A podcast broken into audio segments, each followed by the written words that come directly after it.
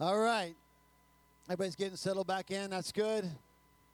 Week two of our series called Rhythms. Uh, let's see if we can do a really quick recap because I know not everybody was here last week. Um, last week we, we kind of kicked this off with a scripture. This is our key scripture. I'm going to read it to you very quickly Matthew chapter 11, verses 28 through 30. I'm going to read this from the message translation. Here's what it says Are you tired, worn out, burned out on religion? Come to me, Jesus says. Get away with me and you'll recover your life. I'll show you how to take a real rest. Walk with me and work with me. Watch how I do it. This is the phrase that, that God put, um, where the word rhythms comes from. This is the phrase that I read that really got me thinking about this series. Jesus said, Learn the unforced rhythms of grace. I won't lay anything heavy or ill fitting on you. Keep company with me and you'll learn to live life freely and lightly. Now, I told you last week that as we take this month and we start looking at rhythms, like different practices that we could implement into our lives that would help us establish this rhythm. Last week we talked a lot, a lot, a lot about the beat, that you've got to have a beat before you can have a rhythm, and that Jesus is the one that sets the beat. Remember last week, three words let Jesus lead, right? So he's dancing with us, and we want to let him lead us through this little dance that we're on, trying to figure out this rhythm thing. But I told you last week, and I want to warn you again today, we're going to put this picture up. Can we just show that picture quickly? I showed you this picture last week, and here's what I told you. This could be how you feel in the month of July at the gathering. This is a picture taken, this is an actual picture taken the day that Sweden switched from driving on the left side of the road to the right side of the road. Okay? They made a change in the way that they were doing things, and the result the day that they started was chaos. If you're a, like an organized type A, everything in your house is alphabetical order, this picture is driving you crazy. You want to jump into the TV right now and fix that, right? And so sometimes what happens is when we start to realize there's rhythms that we should follow, we begin to realize that we haven't been following the rhythms and we start to try to implement them and it can feel a little bit like that. And so I, I told you that last week. I want you to know one, not to freak out if you feel that way, because that's kind of normal, right? We're, we're learning new rhythms. The tendency that we have is, as humans is to take the first prescription that we hear that might fix our problem and run with it like crazy. I was um, thinking about the old um, Saturday Night Live skit where they, they kept saying it needs more cowbell, right? You remember that? When, it, when, when is it possible to have too much cowbell? No, it is actually possible. When all you have is cowbell. Like if I stood up here and only played cowbell, nothing else was happening, and I was hitting that cowbell with everything I had, somebody's going to come here and punch me.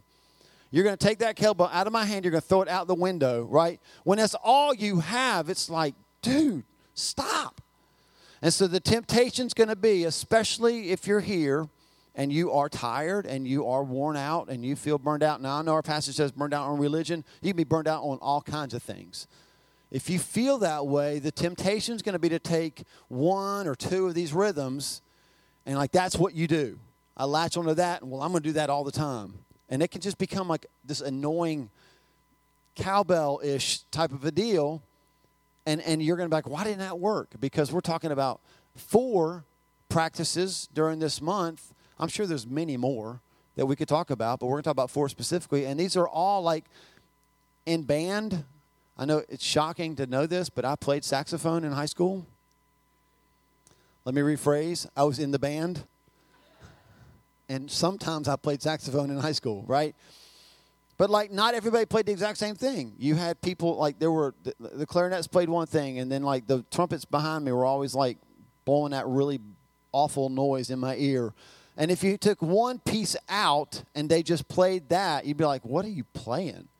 But when you fill it all together, suddenly it completes the picture. And you're like, man, that's really good music. And that's kind of what we want you to do. Take these four rhythms, these four practices, and try to implement all of them where you are so that you can kind of learn this unforced rhythms of grace what I'm saying to you, took a long time to get there, is that sometimes the unforced rhythms of grace feel forced before they feel natural. And so, the next four weeks, uh, what we're going to do is try to help you practice these four rhythms, these four habits, whatever you want to call them. And today we're going to start with one that is extremely countercultural, okay? So just what that means is it's a fancy term for everything I say, you're going to be like, I don't know if I like that, right? Because it's countercultural, and that's okay. When I say them, you'll be like, oh, yeah. So today we're going to talk about solitude and silence.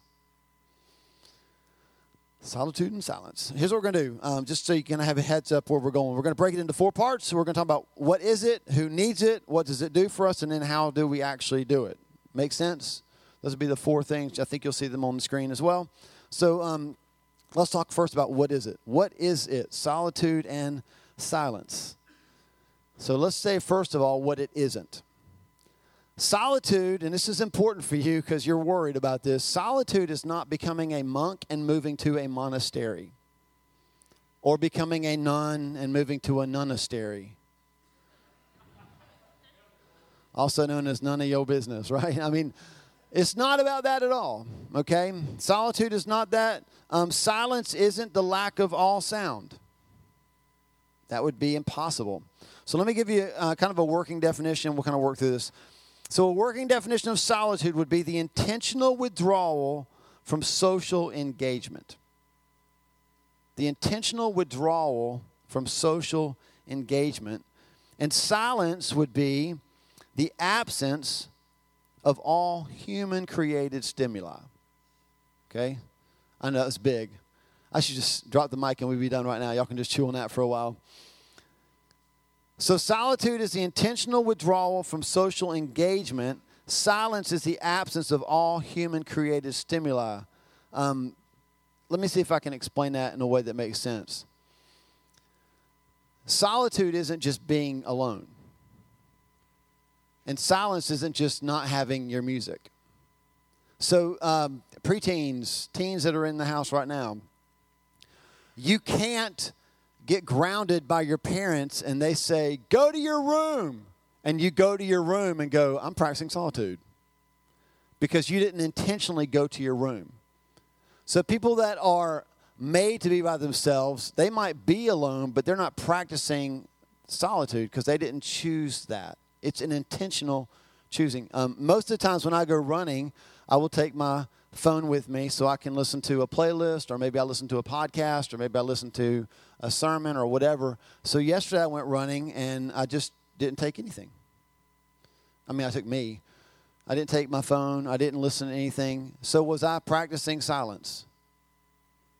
Yes. Here's why. Because I, I intentionally withdrew from human created stimuli, right? So was it, was it completely silent? No, because um, I could hear a couple things. I heard um, birds. I heard cars when they drove by. I heard this weird sound. I couldn't make it stop. It sounded like this. right? You could argue that that was human created. I'm not sure. Um, but the point is, lots of times we think, I can't practice silence because it's never silent. Right. But you can practice this kind of silence. You can choose to withdraw from human created stimuli. Mark chapter 6, verse 31. I'm just going to show you this. We'll come back to this verse in a little bit. Then Jesus said, Hey, let's go off by ourselves to a quiet place and rest a while. He said this because there were so many people coming and going that Jesus and his apostles didn't have time to eat. By the way, this has nothing to do with the sermon, but I love Jesus, right? I love how he didn't turn to his disciples and go, Oh, you hadn't eaten yet? Suck it up and love the ministry. Because I've, I've been around people like that. He was like, We should go somewhere and hang out so we can actually eat because these people are making it hard to eat. If you have the NIV, what you'll see is Jesus said, Come with me to a quiet place. That's solitude. To intentionally pull away so that you can be alone. Okay? That's solitude. It's intentional. We're invited to go to a place of solitude. It's the intentional decision decision to unplug that creates it. So, solitude and silence make space in our souls and space in our lives. And it makes space for God to do a work in us and through us. So we choose, this is the hard part, this is the part that's countercultural. We choose not to fill the silence or to fill the space with our stuff. Can I teach you counseling 101 I'm going to. You might as well say yes. Now, I'm not a counselor, but I did take counseling classes when I got my, my, um, my MDiv. And so I, I kind of have a minor in counseling. And this is one that they told us, I, I, this always blew my mind. They said, Your greatest tool as a counselor is silence. And we're like, Really? They said, Yeah. So, like, when you're sitting in the room and you, you ask a question and they don't respond, the best thing you can do as a counselor is just sit there and wait. I'm like, why? Why would you do that? It's so crazy. And they said, because people hate silence so much so that they will eventually break it by talking and they'll tell you things they never thought they would tell you. You should try it. You can't try it on anybody in the room because they know the secret, right? But you should try it next time you're in a conversation. And you know what's funny is that sometimes counselors will break the silence because they're so uncomfortable with silence. It's an amazing tool that helps us just we don't like it. We just kind of sit and I look, I'm I'm Pentecostal, right? So I some churches are cool with silence, like maybe they're too silent, but in Pentecostal churches, if it's silent for like five seconds, somebody's saying something right? Somebody's going to sing a song, message, or whatever, prophecy, something's happened. It might not even be from God, but by God, they're going to say something, right? Because they just can't stand it. They just can't stand it. It's intentional. We choose not to fill the space because we want to allow God the opportunity to fill that space. Does that make sense? Is this clear enough what it is? So it's time set aside to do nothing. Holy cow. I can already hear some of you, you're like, I got way too much to do in my life to take time to do nothing. So, this would be a good time to talk about who needs solitude and silence. You ready? So, who needs it? One word. Who said everybody? Yes, that's exactly right. And here's how we know that's true because solitude and silence were a huge part of Jesus' life. And if he needed it, who else would think they don't? So just a bunch of a bunch of verses. Look, you just write them down, okay? So um, how many of you feel like you have a lot on your plate? It's okay to raise your hand. You're just busy, you got a lot on your plate. I know there's seasons of that, but man, sometimes you get in these seasons just like, holy cow, I have so much to do. And sometimes I think we make people feel bad for saying that they have so much to do, but sometimes you really do just have that much on your plate, right? So, as much as we think we have piled on our plates, can I just say this, not to make you feel bad, but just to state the truth? Jesus had so much more. So, think about this Jesus was sent to save mankind, to reverse the curse of sin that's been present in humanity since the moment that Eve said yes and Adam stopped being a man to help her. He came to fix all of that. I would say that Jesus had a lot on his plate. Would you agree? And his to do list trumps ours. So here's a bunch of verses, okay? We'll put them on the screen. You can jot them down. How did Jesus kick off his worldwide ministry? Mark 1:12. The Spirit then compelled Jesus to go into the wilderness. He kicked off his worldwide ministry in solitude. How did Jesus start his day? With a shower. No, in solitude. Mark 1 35. Before daybreak the next morning, Jesus got up and went out to an isolated place to pray. How did Jesus deal with the growing demands on him? Luke chapter 5, verses 15 to 16. But despite Jesus' instructions, he had just healed somebody and said, Don't tell people who did it. But they went out and told him. And so the report of his power spread even faster, and vast crowds came to hear him preach and to be healed of their diseases. But Jesus often withdrew to the wilderness for prayer. How did Jesus discern who would be key leaders in his ministry? Oh, that's easy. Congregational vote. Luke chapter 6, verses 12 to 13. One day, soon afterward, Jesus went up to on a mountain, on a mountain to pray, and he prayed to God all night. At daybreak, after a night of solitude, he called together all of his disciples and chose 12 of them to be his apostles. How did Jesus recover from a day full of ministry, miracles, and record breaking crowds? Matthew 14, verse 23. He had just fed the 5,000. After sending them home, he went up into the hills by himself to pray. Night fell while he was there alone. How did Jesus prepare for the greatest act of love and sacrifice at the cross? Mark 14, 32 through 36. They went to the olive grove called Gethsemane, and Jesus said, Sit here while I go and pray. So he took Peter, James, and John with him. Now there's four people, and he became deeply troubled and distressed. And he told them, My soul is crushed with grief to the point of death. Stay here and keep watch with me. And then he alone went on a little farther and fell to the ground. He prayed that if it were possible, the awful hour awaiting him might pass. Abba, Father, he cried out, Everything is possible for you. Please take this cup of suffering away from me. Yet I want your will to be done, not mine. Are you seeing a pattern here yet in Jesus' life? Like in all these key places, Jesus pulls back. He withdraws to be with his Father in solitude. So I'm just going to say it again. If Jesus needed this, how much more do we? If he practiced the rhythm of solitude and silence, I mean, who are we to think we don't need it? We're, we're kidding ourselves.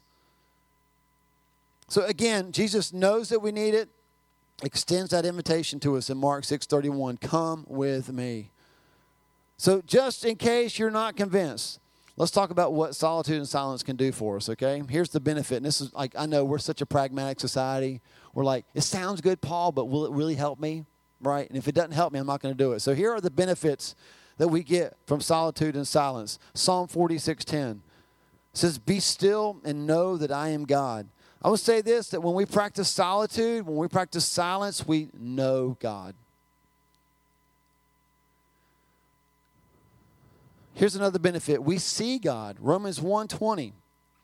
For ever since the world was created, people have seen the earth and sky. Through everything God made, they can clearly see his invisible qualities, his eternal power and divine nature. So they have no excuse for not knowing God. What is Paul saying? Just look up. Just pull away and see creation, and you'll see God. It's the same thing that the psalmist said in Psalm 19:1. He said, The heavens proclaim the glory of God, the skies display his craftsmanship. We see God when we practice solitude and silence. And then here's the third benefit we hear God. 1 Kings 19:12. Now listen, this is the end of a long story. And the prophet is in a cave and he's like, I need to hear from you, God. And so there's this big, there's this wind and then there's this earthquake. And the Bible says that, that the Lord's voice was not any of those. And so we pick it up in verse 12 and here's what it says And after the earthquake, there was a fire, but the Lord was not in the fire. And after the fire, there was the sound of a gentle whisper. And that's when the Lord spoke. I love what Ralph Waldo Emerson said. He said, Let us be silent that we may hear the whisper of God. So, silence and solitude lead to reflection and self examination. Have you noticed how loud silence can be? And I would argue, or argue is a bad word. I would, um, I, I would, I would argue. Let's go with it. That that's why we fight it. Because when we're really still and we're really silent, we really start to see ourselves. And that's uncomfortable. Quick, somebody turn on the TV. Why? What do you want to watch? Nothing. I just want to hear the noise. Make the fan go higher. Download an app. Just play some white noise. Something. Anything. Because we can't handle the silence. Here's another benefit this is um, from an Army Lieutenant Colonel, Michael Erwin. He said this leading oneself is the foundation of leading others, and personal leadership comes through solitude. See, here's, the, here's the bottom line. Here's why solitude and silence are so important. This is your big idea this week. Because God deposits in us when we withdraw with Him. When we withdraw to be with Him, He's able to deposit things in us. I can't tell you the number of times that I've gone running, and as I'm running, I just have these thoughts. Like I'm just thinking, and it's like God just starts to speak to me, and I'm like, I got to run home faster so I don't forget this stuff, right? It's amazing. Um, I, I don't have it visually to show you, but you can imagine it in your mind. Have you ever just just take a jar sometime, right, and just fill it with a bunch of dirt and water and stuff like that, and then just shake it up as hard as you possibly can, and then set it down and try to look through it. You can't see through it. But if you just let it be still and let all that stuff settle to the bottom, eventually you can see through it again. That's what silence and solitude does. You want to know why you can't hear God? because this is your life. Everything's swirling around. You can't hear him, you can't see him, you can't know him. And solitude and silence allows us just to settle. Now, I'm not saying this naively, right? Again, if you are in a season where you have a lot of stuff on your plate, I know that right now what you're thinking is it's not possible. Like, I hear you, Paul, and I really want it, but it's not possible. Listen to this quote from A.W. Tozer. I know some of you men are, are studying a book that he wrote. I'm not sure if this comes from the book, but he said this If a man wants to be used by God, he can't spend all his time with people. That's deep and powerful. What a call to pull away, withdraw with God. You'll be amazed at how much you'll grow in power, in conviction, and in confidence just by implementing silence and solitude in your life. So let me um, wrap this up. Let's talk about how to do it, okay? How do we do this? If you're here and you are convinced that this is a rhythm that you need to implement in your life, and I hope that it's all of us, right? If you're hearing like, yeah, I'm hearing you talk, and I, I don't know how I'm going to do it, but I'm willing to try, then I want to give you just a few um, first steps. And I want to just say this they could be awkward first steps. It's like um, how many of you videoed your kids when they first took they took their very first steps, right? And you're like, "This is awesome!" And really, you're just you're just videoing a drunk person, right? That's all you're doing, right? They're just they take a few steps, they fall down, but you're just like, "This is amazing!" They're wobbly, and that could be how you feel when we do you start doing these. It's not going to feel natural. Again, back to that picture of of the traffic in Sweden. You're implementing something new, okay? But I would strongly suggest as you're praying about the greater steps, let's start with these first steps. Here's just a few. You can jot down the ones that you want to remember. If you have a daily commute, once a week, turn the music off. You're already in the car. Just turn the music off. Wake up 20 minutes earlier than the rest of your house, or stay up 20 minutes later and just sit. Not to catch the news, just silence. How many of you, I hope everybody raises their hand here, how many of you take a shower daily? Looking around the room, there are people that did not raise their hand. We should have an altar call right now. I don't want to get too practical here, but I would suggest that you turn your shower into your personal retreat. I didn't say buy Bluetooth speakers that are waterproof. I mean, you should just go hang out with the Lord in the shower. That was creepy and forget I even said it, okay? But you know what I'm saying, right? You should just invite, that should be your personal retreat. So go in the shower and, and turn it into solitude. Sit with a journal. Go for a run or for a walk without your phone. These next two are going to be, these next three are going to be hard. Um, turn off the television. For everybody that's um, 25 and younger, log out of Netflix. Turn off your phone. When was the last time you even did that? And I don't mean like turn the volume down and set it next to you. I mean turn it off put it aside and just be with the Lord. Those are just practical tips that you could you could start you could start those today. It's how badly do you want it, right? I love the story of Susanna Wesley. She was the mother of John and Charles Wesley and all of their children. Uh, their, their siblings, there were a lot of them. And they had a one bedroom house and she had like I want to say ten or eleven kids. Someone else could probably correct me, but there were a lot of them, right? And um, hey, moms, dads, you know that's a lot of kids and a lot of noise. And the only way that she could practice silence and solitude was she would take her apron and put it over her head, And she taught her kids when the apron is over the head, don't talk to mom. Because that's my time with God, right? And so there, there she, I'm just saying, your world does not have to be perfect nor ideal to start pursuing these practices. You just have to have a desire to want to be with God so that He can deposit something in you that you can use whenever you're allowed to be with people. See, God deposits in us when we withdraw with Him. And so if you've got nothing from God, I would just challenge you withdraw and be with Him and let Him put something back in you. Um, one last tip don't worry. Boy, this is so important.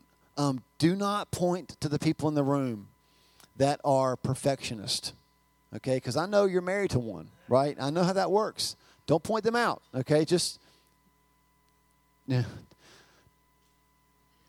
This is the most important tip. Don't worry about doing it right. Just do it. Just start where you are and let the rhythm develop. Um, I thought about how we could end today's message on solitude and silence. How would you end a message on solitude and silence?